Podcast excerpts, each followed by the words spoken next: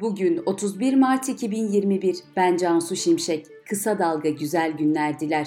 Özge Mumcu Aybars editörlüğünde hazırlanan Kısa Dalga Bülten başlıyor. Anayasa Mahkemesi raportörü Yargıtay Cumhuriyet Başsavcılığı'nın HDP'nin kapatılması talebiyle hazırladığı iddianamede eksiklikler olduğunu belirterek savcılığa geri gönderilmesi yönünde rapor hazırladı.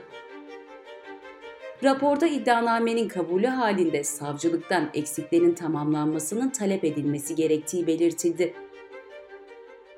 Anayasa Mahkemesi Yargıtay Cumhuriyet Başsavcılığı'nın hazırladığı HDP'nin kapatılması iddianamesi hakkındaki kararı bugün verecek. HDP de parti içindeki toplantılarla yeni yol haritasını tartışıyor. Yeni parti ve fesih önerileri de ele alınırken öncelik HDP fikri ve örgütlülüğünün yaşatılması, HDP'nin sonuna kadar savunulması oldu. CHP Genel Başkanı Kemal Kılıçdaroğlu, sarayın vekilleriyle milletin vekilleri ayrıdır. Biz milletin vekilleriyiz. O zorba gidecek. İstanbul Sözleşmesi geri gelecek. Hiç kimse endişe etmesin dedi.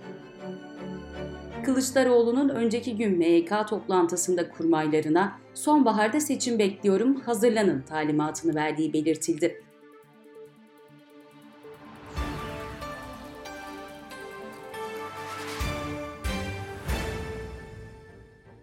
Birleşmiş Milletler tarafından düzenlenen COVID-19 ve sonrasında kalkınmanın finansmanı başlıklı çevrim içi etkinliğe video mesaj gönderen Cumhurbaşkanı Recep Tayyip Erdoğan, neredeyse tamamına yakınını aşılamış ülkeler varken milyarlarca insanın ilk doz aşıya dahi erişememesi endişe verici bir durumdur dedi.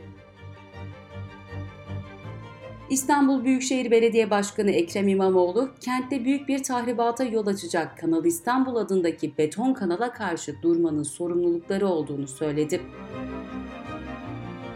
MHP Genel Başkanı Devlet Bahçeli, Kılıçdaroğlu'nun kollarını açarak HDP'nin önünde zırh olması hiçbir gerçeği değiştirmeyecek, işleyen hukuki süreci durdurmaya kafi gelmeyecektir dedi.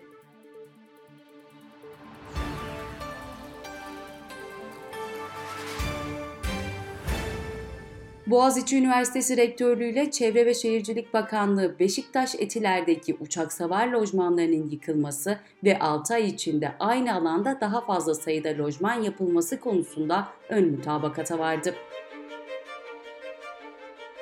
Yüksek Seçim Kurulu seçime girme yeterliliğine sahip partileri açıkladı. Deva ve Sol Parti'nin seçimlere girmeye hak kazanmasıyla seçime katılabilecek siyasi parti sayısı 17'den 19'a çıktı.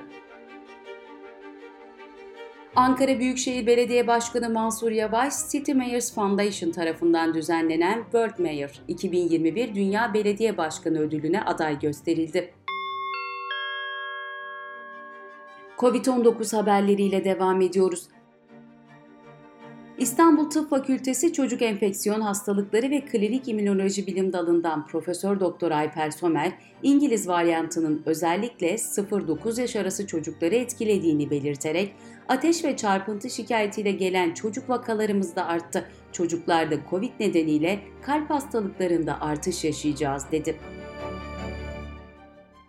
Dünya Sağlık Örgütü dünyada şu an mevcut aşı dozlarının %76'sının toplam 10 ülke tarafından kullanıldığına işaret ederek aşı dağıtımında küresel adaletsizlik uyarısında bulundu. Türkiye'de toplumun %60'ının salgın başladığından bu yana ortalama 6.6 kilo aldığı tespit edildi. Bu dönemde ortalama kilo 3.26 arttı.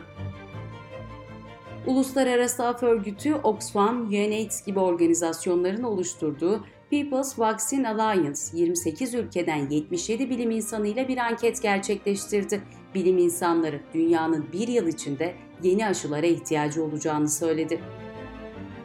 Amerika Birleşik Devletleri Hastalık Kontrol ve Önleme Merkezi Direktörü Rochelle Walensky, ülkedeki Covid vakalarının artışını kötü sona yaklaşıyoruz diye yorumladı. Walensky, şu an için çok korkuyorum dedi. Sırada ekonomi haberleri var. Dolar kuru Merkez Bankası'nda yaşanan yönetim değişikliği sonrası yukarı yönlü hareketine dün de devam etti. Dolar gün içinde 8.45'i aştı.